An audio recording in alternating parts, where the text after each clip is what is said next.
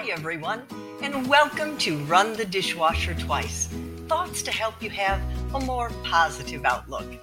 My name is Debbie Lannen, and I will be your host. Now, just a reminder before we get started I'm not a therapist or a counselor. I'm just like you, trying to be happy in this crazy world we live in. Now, today marks the 61st episode of Run the Dishwasher Twice.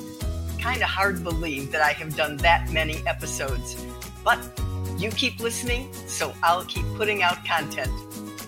Today, I have kind of a unique meme that I saw, and I want to share it with you. It goes Remember, you can start over anytime. Your day is not ruined, your world is not over. You do not have to be the same person you were five minutes ago. So take a deep breath and start over again. Now, that sounds fairly easy, but is it? How many of us have started over again and again? I know myself, I have what they call reinvented yourself several times during the course of my life. You know, I might get bored at a job and think, I can do something else, and then off I go. But it isn't that easy. So I think the key to this meme that I saw today isn't that when you start over, you're starting your entire life over. You're just starting over what you think isn't working at that particular time. Now, if you think of it that way, it's a whole lot easier.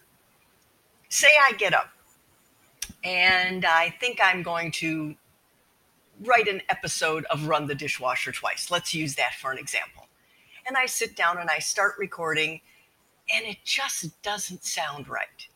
Now, should I keep just plugging away and keep at it and keep at it and get myself frustrated? Or should I just walk away for a few minutes?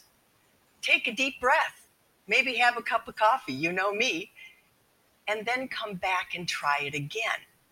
That is actually starting over. You see, I don't think when people say, oh, just start over, they mean your entire life. There has to be some good things in your life that you wouldn't want to have done over. So I think what we have to do is think of it in smaller portions. Think of it as a little chapter that maybe we didn't quite understand the whole thing, so let's start it over. And that will help us to understand. Now, maybe you do want to make a huge change in your life. Why not? I always say, go ahead, try it. The worst that can happen is you fail. And then what? You can always start over.